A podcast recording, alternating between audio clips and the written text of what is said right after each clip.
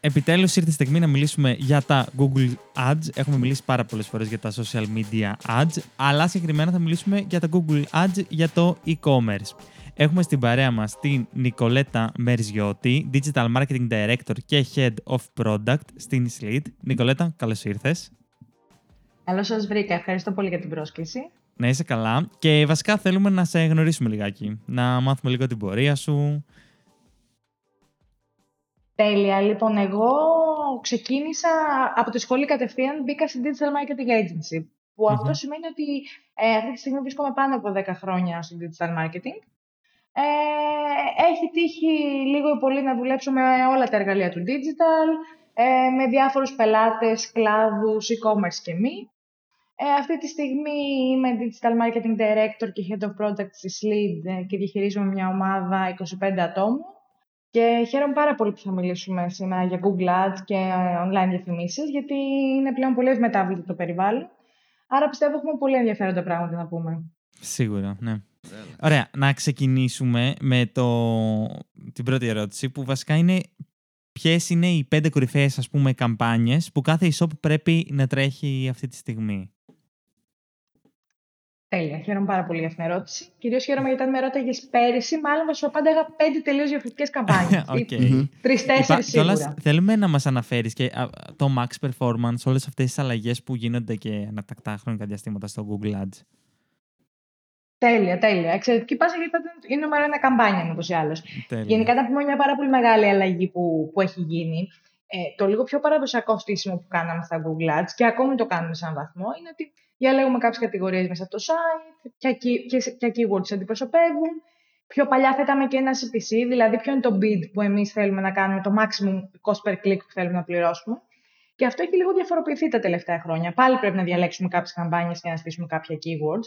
Αλλά γενικά, επειδή όλο αρχίζει να γίνεται λίγο πιο automated και ο αλγόριθμος μαθαίνει πλέον, ενώ παλιά έλεγε πόσο πληρώνεις για το click και σε βάζει σε ένα auction. Τώρα πια μαθαίνει ε, λίγο περισσότερο ε, στο να του δώσεις πιο μέσα objective, δηλαδή να του πεις εγώ θέλω cost per acquisition, πόσο είμαι διατεθειμένος για μία Ε, και ουσιαστικά τι κάνει, ε, σου λέει μη μου δίνεις τόσο αυστηρά κριτήρια ε, exact keywords, να, να, κλικάρει κάποιος, να ψάξει κάποιος ακριβώς αυτό, αλλά δώσε μου ε, κάποια signals, τι σε ενδιαφέρει ένα περισσότερο και ποιο είναι το κόστος που θες να πληρώσεις για μια πώληση ή ποιο είναι το ROAS, δηλαδή η επιστροφή που θες να σου έρθει σε τζίρο ε, και εγώ θα κάνω τα πιο έξυπνα πράγματα, πολύ απλά, για να σου έρθουν αυτά. Mm-hmm. Και αυτό και, σημαίνει sorry, λίγο, παρένθεση μόνο. Ναι, ναι, για, για, το bidding να πούμε ότι πρακτικά αυτό επειδή κι άλλοι στοχεύουν τα ίδια keywords με εσένα, mm. το bidding είναι σε ποιο, ποιο ad θα δείξει πιο πάνω πρακτικά.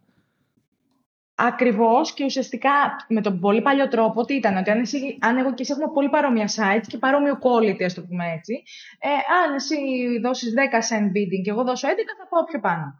Τώρα ουσιαστικά ε, πάει να δώσει τις πιο πάνω θέσεις και να δώσει τα clicks ε, σε αυτό που, που διαθέτει ε, πιο πολλές προϋποθέσεις για την πωληση Ε, και τι σημαίνει αυτό, ότι μπορεί να καταλάβει διάφορα πράγματα. Να καταλάβει ότι οι χρήστες που ψάχνουν ε, πλέον μπλε παπούτσια αγοράζουν πιο πολύ από το e-shop Α.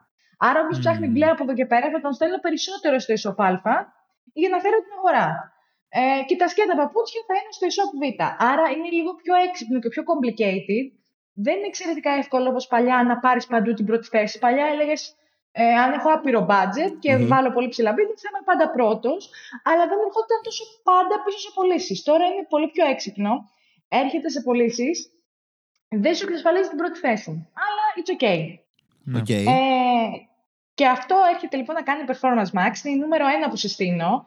Αλλά είναι και αυτό που κατά κάποιο τρόπο ε, προκάλεσε σοκ σε όλους τους digital marketeers. Γιατί τι σου είπε η Google, Θέλω να μου θέσεις αυτό το στόχο που συζητάγαμε πριν, δηλαδή πόσο είσαι διατεθειμένος να πληρώσεις για μια πώληση ή πόσο είναι το ROAS που θέλεις. Και μετά δεν θα μου σετάρει τίποτα άλλο, τίποτα άλλο. Θα παίζεις μια καμπάνια σε search, display, video και shopping και θα φέρνει τα clicks που είναι το πιο εύκολο να σου κάνουν πώληση. Ακόμη και reporting wise, εσύ δεν θα ξέρεις 100% από πού σου ήρθε το click, από ποιο keyword, από ποιο banner, από οτιδήποτε, σετάρεις την καμπάνια, δίνεις τα assets που θες, ε, δίνεις και το objective σου και αυτό σου φέρνει πίσω πωλήσεις. Okay. Ε, Αυτό εδώ όμως, ε, ενώ από τη μία σου λύνει τα χέρια, μετά, άμα δεν ξέρεις ακριβώς από πού ήρθε το, το κλικ, ας πούμε, αυτό το κάνεις με UTMs μετά, για να καταλάβεις πιο συγκεκριμένα. Ε, δεν θα ξέρεις και δεν θα καταλάβεις, απλά θα σου έρχονται πωλήσει. Είναι μια καμπάνια που έχει πάρα πολύ καλή απόδοση δεν είναι η μοναδική καμπάνια του account σου, γιατί πρέπει να στήσεις και όλα τα υπόλοιπα και ουσιαστικά ε, μπορείς να κάνεις κάποιες παραμετροποιήσεις. Π.χ. σε αυτή, αυτή την καμπάνια να μην την τρέξεις με όλα σου τα προϊόντα, αλλά να της δώσεις συγκεκριμένα προϊόντα που σε ενδιαφέρει. Okay. Ε, και, και εκεί α, αυτό θα το κάνεις ουσιαστικά διαφορετικές performance max καμπάνιε και θα καταλάβεις ποια προϊόντα δουλεύουν καλύτερα. Ε, δεν υποκαθιστά τις κανονικές search καμπάνιε σου. Άρα τα πραγματικά σου data, τι πουλάει περισσότερο ή λιγότερο, τα παίρνεις από τις πραγματικές search, αλλά αυτό έρχεται να παίξει across Google σε όλα τα networks ε, και να σου φέρει πωλήσεις. Που επειδή mm-hmm. φέρνει πάρα πολύ φθηνά κατά κάποιο τρόπο, πολύ cost effectively, δεν σε ενδιαφέρει να ξέρεις και από πού. Ή τέλος πάντων δεν σου λέει και που σε ναι. ενδιαφέρει, ναι. γιατί mm-hmm. για εμάς που είμαστε control freaks, ε, στην αρχή ήταν πολύ σοκαριστικό, αλλά το έχουμε πάρει πια απόφαση. Δουλεύει. Ε, άρα ε, έχουμε πολύ περιορισμένο visibility στο, στο γιατί δουλεύει, αλλά δουλεύει. Είναι AI και δουλεύει. OK, okay, ε, οπότε ε, ένα performance max. Ακριβώς. Και είναι και πολύ εύκολο να σεταριστεί σχετικά, αν έχεις κάποια βασικά, και να, και να τρέχει με το σωστό objective να τρέχει ε, αρκετά απλά και γρήγορα. Άρα, όντως είναι το νούμερο ένα που θα επέλεγα. Ε, το νούμερο 2, σε λίγο παρόμοια ε, φάση, κυμαίνεται μια διαφήμιση που λέγονται Discovery Ads. Πάλι τι ήθελε να γίνει. Είχαμε το Google Display Network, τρέχαμε διαφημίσεις με banners, ε, είχαν μια συγκεκριμένη απόδοση. Και τι είπε η Google, ότι έχει κάποια πολύ συγκεκριμένα premium κατά κάποιο τρόπο placement που είναι τα δικά της. Είναι το Gmail, το YouTube και το Discovery στα Google News. Ε, και οι Discovery Ads παίζουν μόνο σε αυτά τα τρία, δεν παίζουν σε όλο το Display Network. Αυτές μπορείς να τις ενισχύσεις, τους βάζεις κάποια banners, κάποιες περιγραφές, τους βάζεις και product feed, δηλαδή βάζεις και εικόνες από τα προϊόντα σου, αν θες. Ε, και τους δίνεις πάλι ένα objective CPA και είναι τις καλύτερες display διαφημίσεις σε κομμάτι πωλήσεων ε, και είναι σχετικά πιο premium από τις απλές display. Mm-hmm. Premium εννοείς ότι τη δίνει, ας πούμε, άμα έχεις ε, από ένα budget και πάνω ή άμα έχεις ε, τζιράρει κάποιο ποσό και πάνω, σαν και είσαι Google Partner για παράδειγμα. Ε, όχι, είναι πολύ απλή διαφήμιση. Της στείνει οποιοδήποτε. Premium εννοώ ότι είναι το ίδιο το placement λίγο πιο premium. Δηλαδή δεν βγαίνει εκτός YouTube, Gmail και Discovery. Άρα ξέρεις ακριβώς που να παίξεις. Ε, και είναι και λίγο πιο ωραίος ο τρόπος που παρουσιάζονται, γιατί συνδυάζουν κείμενο, εικόνα, προϊόντα και δεν είναι το απλό το μπανεράκι που έχουμε λίγο συνηθίσει και πλέον δεν το βλέπουμε κιόλας. Mm-hmm, Ε, αλλά έως τώρα, ε, αφήνω ένα bonus για το τέλος, έως τώρα όλοι μπορούν να τις τρέξουν αυτές τις διαφημίσεις, οποιοδήποτε advertiser. Ε, και, και όταν είσαι e-shop, τις χρειάζεσαι κιόλας.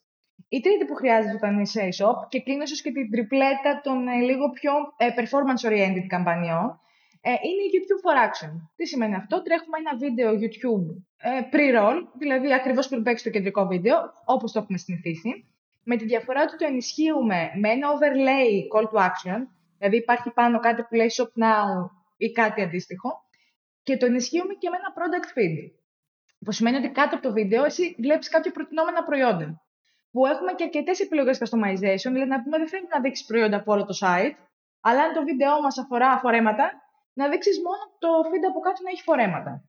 Ε, αυτή λοιπόν είναι και αυτή performance oriented και τρέχει με CPA objectives και εκεί που έχεις ένα απλό βίντεο νέα κολεξιών φορεμάτων, ε, τώρα πια προτείνεις και κάτι πιο πολυσιακό. Mm-hmm. Ε, ειδικά με συγκεκριμένα κοινά τα οποία είναι πιο κοντά στην πώληση, δουλεύει πάρα πολύ καλά. Αυτές λοιπόν είναι οι top 3 μου ε, και ίσως οι πιο καινούργιες, οι πιο automated καμπάνιες που θα έκανα σε οποιοδήποτε e-shop. Okay. Αρκεί η τελευταία φυσικά να έχει το e-shop βίντεο. Ε, αυτό εδώ τώρα με το βίντεο ναι. θα είναι ε, στο pre-roll κάποιο ε, short movie να το πούμε που θα έχεις γυρίσει με τα προϊόντα κανονικό content. Θα είναι ένα βίντεο που θα εναλλάσσουν τα προϊόντα images θα είναι; Τι έχεις δει να δουλεύει; Το βίντεο είναι ό,τι θέλεις. Αυτό που δουλεύει είναι επειδή είσαι στο, σε YouTube περιβάλλον. Το κεντρικό σου βίντεο είναι ό,τι βίντεο πάνω κάτω θα έτρεχε σε pre-roll χωρίς να το ενισχύσεις με προϊόντα. Δηλαδή κάτι το οποίο είναι λίγο πιο φτιαγμένο για αυτό, ε, τύπου εναλλάσσονται τα φορέματα στα slideshow, δεν θα δουλέψεις πολύ καλά γιατί θα είναι λιγότερο ε, επαγγελματικό από ό,τι έχεις συνηθίσει να βλέπει ο χρήστη στο YouTube. Και θα είναι και τόσο native στο. Ναι. Ακριβώς. Που θέλω να δω ένα περιεχόμενο. Είναι πολύ διαφημιστικό. Άρα, ε, για να το σκεφτείτε, ποιο θα ήταν το κεντρικό, θα ήταν μια, ε, ίσως και κάτι σαν διαφημιστικό που θα το έβλεπε στην τηλεόραση. Έρχεται ο πελάτης Στάδε και έχει ε, τα νέα φορέματα, δες στην κολεξιόν, μοντέλα με φορέματα να περπατάνε, κάτι που θα ήταν σαν spot Και απλά γιατί το ενισχύει, γιατί έχει το shop now και έχει και συγκεκριμένα προϊόντα που σου προτεινει Άρα εκεί που το έχεις δει και έχεις κάνει το inspiration, το ενίσχυσες με κάτι πιο performance.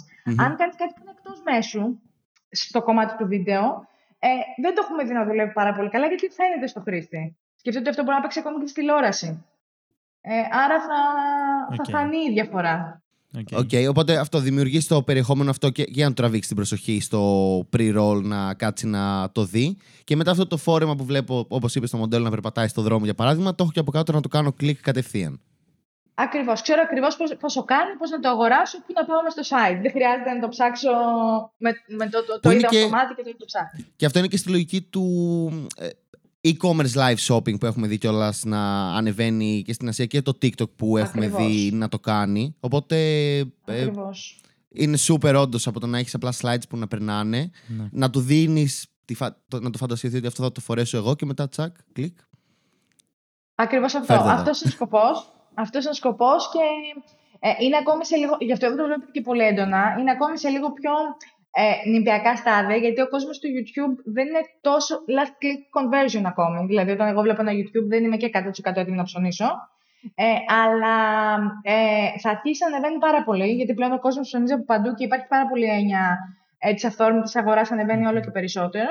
Ε, άρα είναι πάρα πολύ καλό εργαλείο για να φέρεις την αυθόρμητη Οπότε η τριπλέτα του που είναι πιο performance είναι το Performance Max, τα Discovery Ads και το YouTube for Action.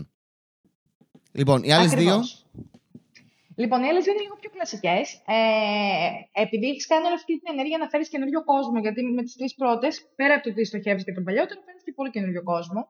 Ε, πρέπει οπωσδήποτε να έχεις ένα ε, πολύ κλασικό display remarketing. Δηλαδή, τι κάνω, χωρίζω τον κόσμο μου σε audiences και τον ταργκετάρω ξανά.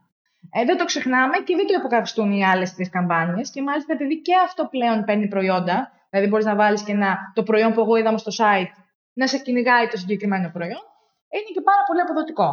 Ε, άρα, remarketing οπωσδήποτε στο display, δεν το ξεχνάμε. Απλό κλασικό συνταγή που πετυχαίνει. Και κάτι controversial που πολλοί πελάτες δεν το θέλουν, αλλά εμείς τους πιέζουμε και το κάνουν. Όλοι οι πελάτες πρέπει να έχουν την Google branded search καμπάνια τους. Δηλαδή, αν κάποιος ψάχνει για το e εσύ πρέπει να απαντάς και διαφημιστικά. Το καλύτερο SEO του κόσμου να έχεις κάνει. Και σας έχω και τρεις λόγους γι' αυτό. Για, για όποιον, πες. Γιατί ε, ξέρεις τι, από τη μία. Το ακούω αυτό. Εμένα μου φαίνεται ε, καμιά φορά όταν το βλέπω, ειδικά σε, σε branch, ας πούμε, σε ένα agency που. OK, okay, πόσο πιθανό είναι να, να σε χτυπήσει ο ανταγωνιστής. Ε, είναι ωραίο να εμφανίζεσαι στην πρώτη θέση. Αλλά ε, πες μου λίγο, θέλω να τους ακούσω και αυτούς τους ε, τρεις λόγους. Τέλεια, τέλεια. Λοιπόν, τους τρεις λόγους. Ο πρώτος λόγος είναι ότι. Ε, εντάξει, ίσως σε agency δεν είναι και τόσο heavy e-commerce, αλλά στο e-commerce πλέον ε, υπάρχει πάρα πολύ εύκολα και γρήγορα, ακόμη και από τις προηγούμενες διαφημίσεις που είπαμε, ε, τρόπος να δημιουργηθούν διαφημίσεις πάνω από το οργανικό σου αποτέλεσμα. Και εσύ να παίζεις θέση 4-5 και το καλύτερο SEO του κόσμου να έχεις κάνει. Mm. Που όντως το brand σου είναι πρώτος θα παίζεις.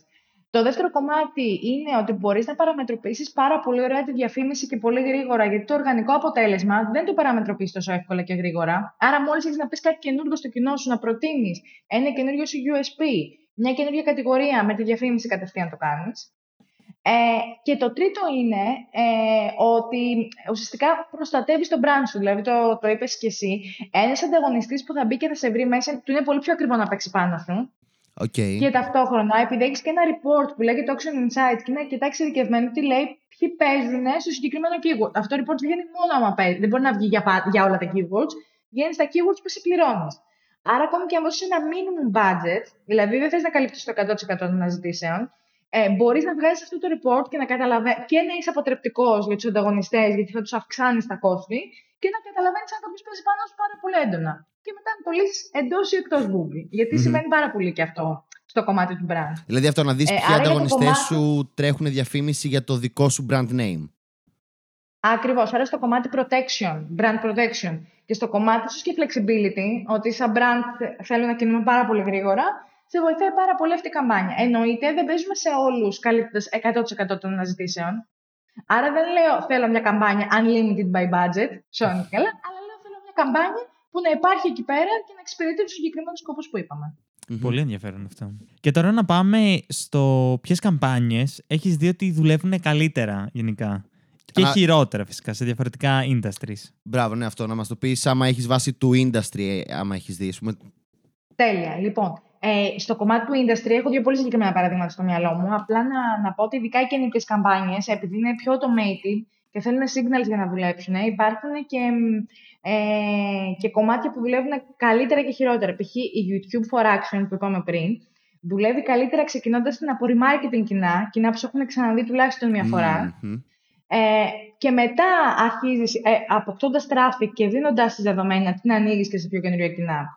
Η Performance Max δουλεύει πάρα πολύ καλά σε purchases, όταν το performance είναι purchase. Όταν είναι κάτι πιο soft, ε, κάποιο add to cart, κάποιο registration ή κάποιο lead generation, θέλει πολύ μεγαλύτερο όγκο και χρόνο για να μάθει. Άρα, ανεξαρτήτως industry, ε, τα signals με τα οποία φιντάρεις στις καινούργιες καμπάνιες ε, είναι κάτι το οποίο ε, τις κάνει να δουλεύουν καλύτερα ή χειρότερα. Το δεύτερο κομμάτι, πάλι πριν πω στα industry, είναι ότι ε, ε, κάθε πελάτης, κάθε shop έχει πολύ συγκεκριμένα χαρακτηριστικά που μπορεί να αφορούν την ποικιλία των προϊόντων, που κυμαίνεται τιμολογιακά, ε, πόσα νούμερα έχει, πόση διαθεσιμότητα, που αυτό κάνει τις καμπάνιες, διαφορετικούς τύπους καμπάνιες, να αποδίδουν ε, διαφορετικά.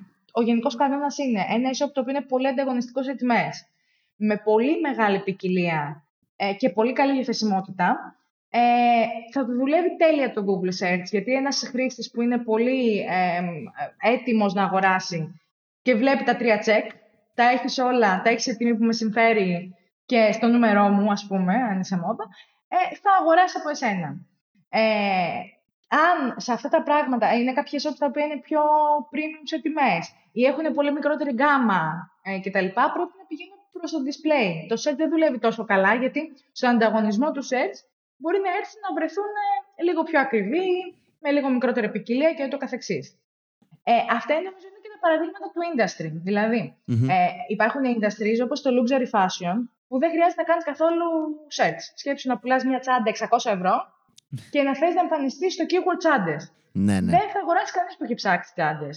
Εκεί πας σε πιο premium μορφές διαφήμισης που είναι το YouTube για την Google. Ή είναι η Discovery Ads που λέγαμε πριν, να εμφανίζονται πολύ premium διαφημιστικά τα μπάνερ σου. Ε, αντίστοιχα, όταν το e-shop σου είναι μονοπρατικό, ε, μονομπραντικό, έχει μόνο ένα brand. Ε, τα περισσότερα brands πλέον έχουν και e-shop. Ε, αυτά δεν θα έρθουν πάρα πολύ εύκολα στο search ε, να ανταγωνιστούν. Δηλαδή, είναι σαν το brand A, σε ένα search για παπούτσια, ε, δεν θα έρθεις εύκολα να κερδίσεις ένα πολυμπραντικό e-shop. Άρα, πάλι και εκεί θα πας με πολύ πιο συγκεκριμένες καμπάνιες που αφορούν τον brand σου στο search ή με περισσότερο display και YouTube. Ε, αυτό έχω δει σε κλάδους, δηλαδή κλάδι mm-hmm. πολύ luxury, κλάδι που, ε, κλα, πελάτες που αντιπροσωπεύονται από ένα brand, το brand τους, ε, θέλουν κάτι λίγο πιο συγκεκριμένο από το generic search. OK. Okay. Ναι, βγάζει πολύ νόημα γιατί αυτό είναι και ότι όπως λες δεν θέλω απλά να χτυπήσω το generic ε, keyword, θέλουμε κάτι πιο στοχευμένο, οπότε τρέχουμε και διαφορετικό τύπο. Ε, λοιπόν, τώρα θέλω λίγο σχετικό με αυτό. Πες μας λίγο για τα, για τα landing pages. Δηλαδή, έχουμε δημιουργήσει ένα ad. Σε ποιες περιπτώσεις πρέπει να τον οδηγώ μετά σε ένα συγκεκριμένο landing page που θα έχω ετοιμάσει και πότε να τον πηγαίνω στο collection είτε στο bundle κατευθείαν στο προϊόν; Τέλεια. Λοιπόν, καταρχάς τα landing pages είναι πάρα πάρα πολύ σημαντικά. Ε, για ένα λόγο, ένα ε, landing page με πολύ καλό quality μπορεί να σου μειώσει όλα τα κόστη.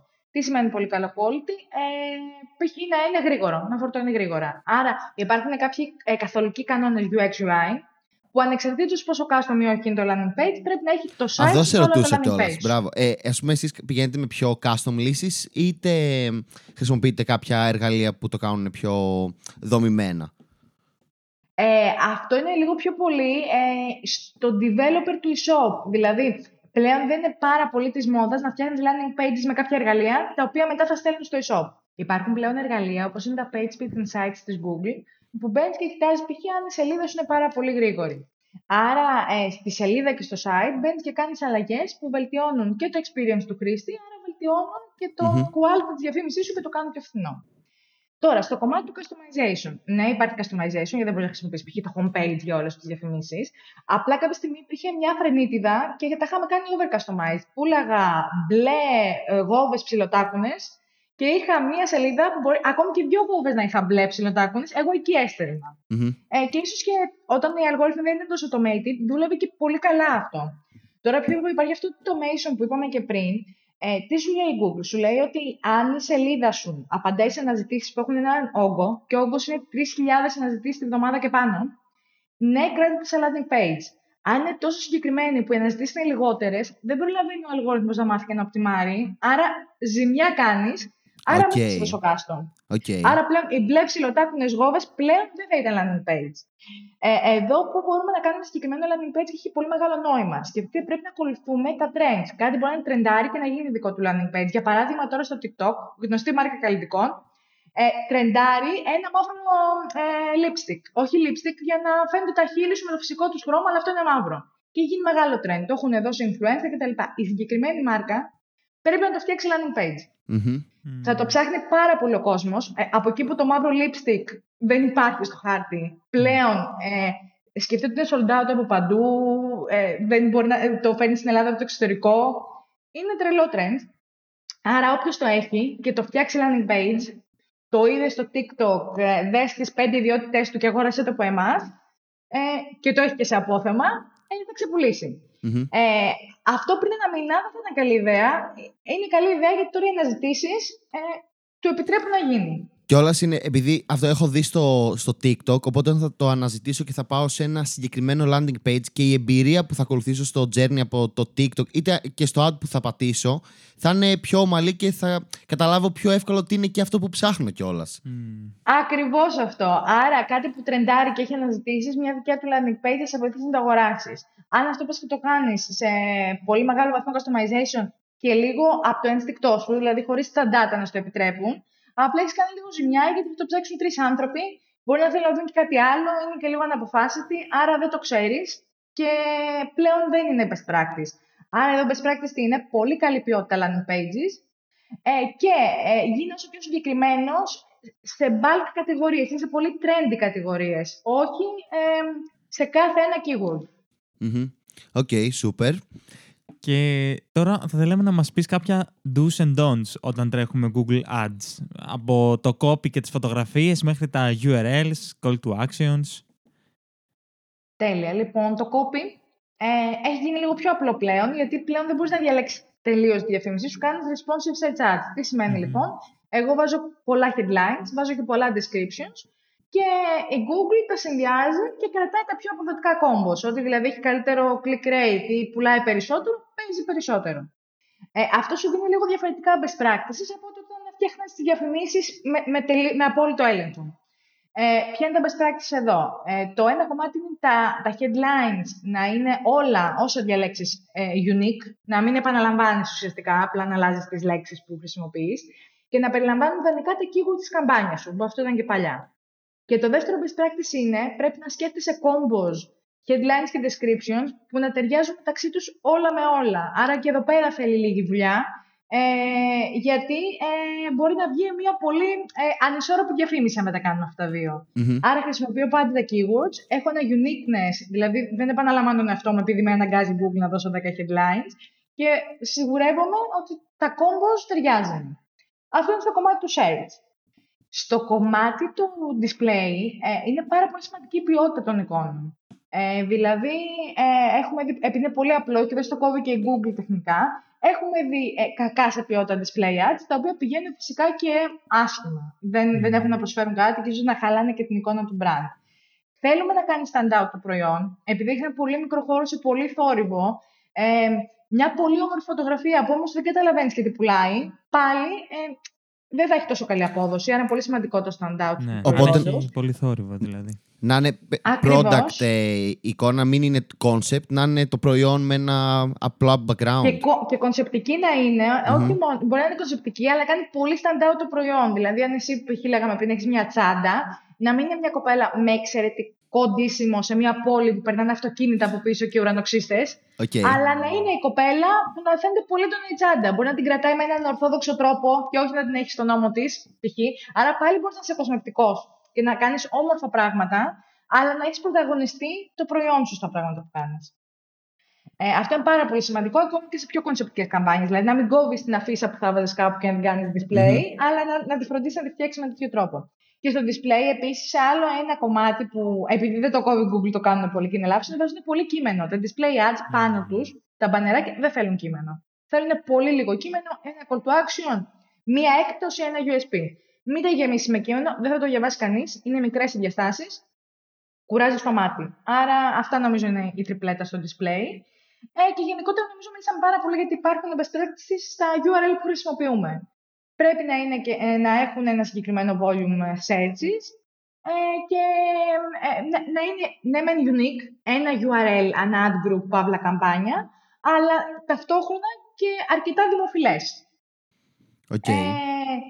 Τώρα γενικά άλλα best, άλλο best practice, δεν είναι ακριβώς best practice, μια πιο advanced λειτουργικότητα θα σας πω σε όλο αυτό το κομμάτι. Επειδή κάτι μπορεί να μην δουλεύει διαφημιστικά, κάτι να έχει βγει out of stock, ε, κάποιο URL να μην έχει ναι, πια προϊόντα και ούτω καθεξής, υπάρχουν scripts τα οποία σου κάνουν notify για οτιδήποτε μπορεί να μην πηγαίνει καλά. Τώρα επειδή τα scripts όντως θέλουν ένα μικρό είδους κώδικα, ε, το καλό είναι ότι πλέον και με κάποιο κουγκλάρισμα υπάρχουν libraries που μπορεί να πάρεις εύκολα τα πιο απλά scripts, δηλαδή πότε η σελίδα μου είναι out of stock, ε, είναι όλα τα προϊόντα out of stock, πότε το προϊόν είναι out of stock, πότε η σελίδα μου δεν έχει προϊόντα. Ε, άρα με ένα απλό κουγκλάρισμα ε, Google Ads script for out of stock, σου έρχονται κάποιες δυνατότητες. Ενώ παλιά έπρεπε να το σκεφτείς και να το γράψεις ε, όλο μόνος σου. Ε, Άρα εδώ πέρα ε, νομίζω ότι όλα τα best practices, ή αν κάτι δεν πηγαίνει ε, καλά, μπορείς να, να φτιάξεις κάποια scripts, να τα γκουγκλάρεις και να τα πάρεις και, και να τα δείχνουν. Το τελευταίο που πρέπει να πω ότι είναι πολύ σημαντικό, ε, μπορεί να τα κάνεις όλα σωστά, είναι νομίζω ότι τα κάνεις όλα σωστά και κάτι να μην πηγαίνει καλά. Υπάρχουν δύο δείκτες πλέον στην Google, που είναι το Optimization Score και το Ad Strength, ε, οι οποίοι πρέπει να είναι πάρα πολύ ψηλά. Δεν θα είναι ποτέ άριστα, δηλαδή δεν θα σου δώσει ποτέ optimization score 100% και ίσως κάποιοι optimization να μην ταιριάζουν. Αλλά ε, αυτοί οι δύο δείκτες σου δείχνουν αν τηρείς τα best practices κατά κάποιο τρόπο. Έχοντας ένα καλό optimization score και οι διαφημίσεις σου που έχουν δυνατό ad strength, σημαίνει ότι ό,τι είπαμε πάνω κάτω πριν, ε, το έχουμε τηρήσει και το φαίνεται και στα metrics. Ok. Okay. Άρα και θέλει και λίγο περισσότερο ψάξιμο και αυτά που είπες για το script, αλλά για, για την ποιότητα βασικά του ad πέρα από το τι θα γράψουμε σαν περιεχόμενο η, η φωτογραφία, το, το κείμενο και λίγο πιο backend πράγματα που πρέπει να δούμε. Ε, λοιπόν, και για τελευταία ερώτηση, θέλουμε να μας πεις άμα έχεις κάποιο tip για το budgeting, που το αναφέραμε και λίγο με τα performance max. Τέλεια. Λοιπόν, το budgeting ε, πλέον έχει πάει λίγο πιο απλά ε, tips, γιατί επειδή υπάρχει ένα simplification, όπως καταλάβατε, χρησιμοποιούμε και λίγο λιγότερες καμπάνιες από τα παλιά trend. Δηλαδή, παλιά μπορεί να κάνουν να είχε 300 καμπάνιες. Πλέον δεν χρειάζονται 300, γιατί όλα τα έχουμε κάνει λίγο, είναι πιο simplified η μορφή και είναι και πιο απλό να την ελέγξεις. Ε, το βασικό tip είναι ότι καμία καμπάνια για να τρέξεις καλά δεν πρέπει να είναι limited by budget. Ε, άρα τι σημαίνει ότι εγώ αυτή την καμπάνια που τη θέλω να έχει καλό performance, είτε θα την κάνω πιο συγκεκριμένη, γιατί εγώ αυτό το budget μπορώ να διαθέσω, άρα την κλείνω και την κάνω πιο συγκεκριμένη και δεν είναι πια limited by budget. Ή αν πάει πολύ καλά, αυξάνω το budget της. Άρα το πρώτο budgeting tip είναι ότι η, στο, στο, στη νέα εποχή των έξυπνων automated καμπανιών, το limited by budget μας χαλάει το performance. Ε, το δεύτερο tip είναι ότι πάλι επειδή έχουμε automation και αλγόριθμο πίσω, δεν μπορούμε να κάνουμε πάρα πολύ συχνές μεγάλες αλλαγές. Δεν μιλάμε τώρα να αυξήσουμε μια καμπάνια 5 ευρώ, αλλά να πάρουμε μια καμπά ή να βγάλουμε κάποια negative keywords, αυτά δεν θεωρούνται μεγάλες αλλαγές. Αλλά αν εμείς κάθε μέρα πειράζουμε το bidding και το budget σε μια καμπάνια, ποτέ δεν θα μάθει ο αλγόριθμος και ποτέ δεν θα οπτιμάρει. Επομένως, όταν κάνουμε μια μεγάλη αλλαγή, ε, αλλάζουμε ένα landing page τελείως, ε, αλλάζουμε το bidding μας, ε, διπλασιάζουμε το budget, αφήνουμε χρόνο στον αλγόριθμο να μάθει. Δεν είμαστε ανυπόμονοι, δεν, δεν πειράζουμε όλα τα κουμπιά μαζί και γρήγορα.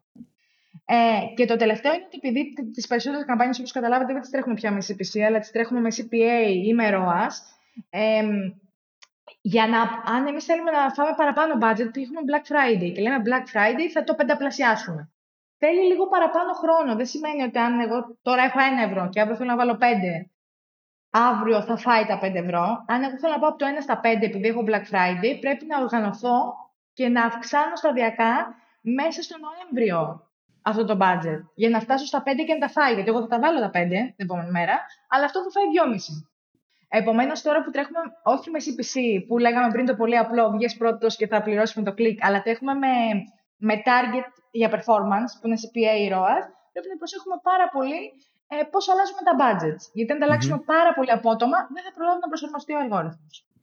Ok. Okay. Άρα ε, θέλουμε όχι σπασμωδικές κινήσεις να τις έχουμε σκεφτεί και να, έχουμε, να τις κάνουμε και πριν, αν θέλουμε το αποτέλεσμα σήμερα, να το έχουμε κάνει πριν δύο-τρεις εβδομάδες για να έχει και χρόνο να, να δουλέψει, να το μάθει ο αλγόριθμος. Ακριβώς, ακριβώς.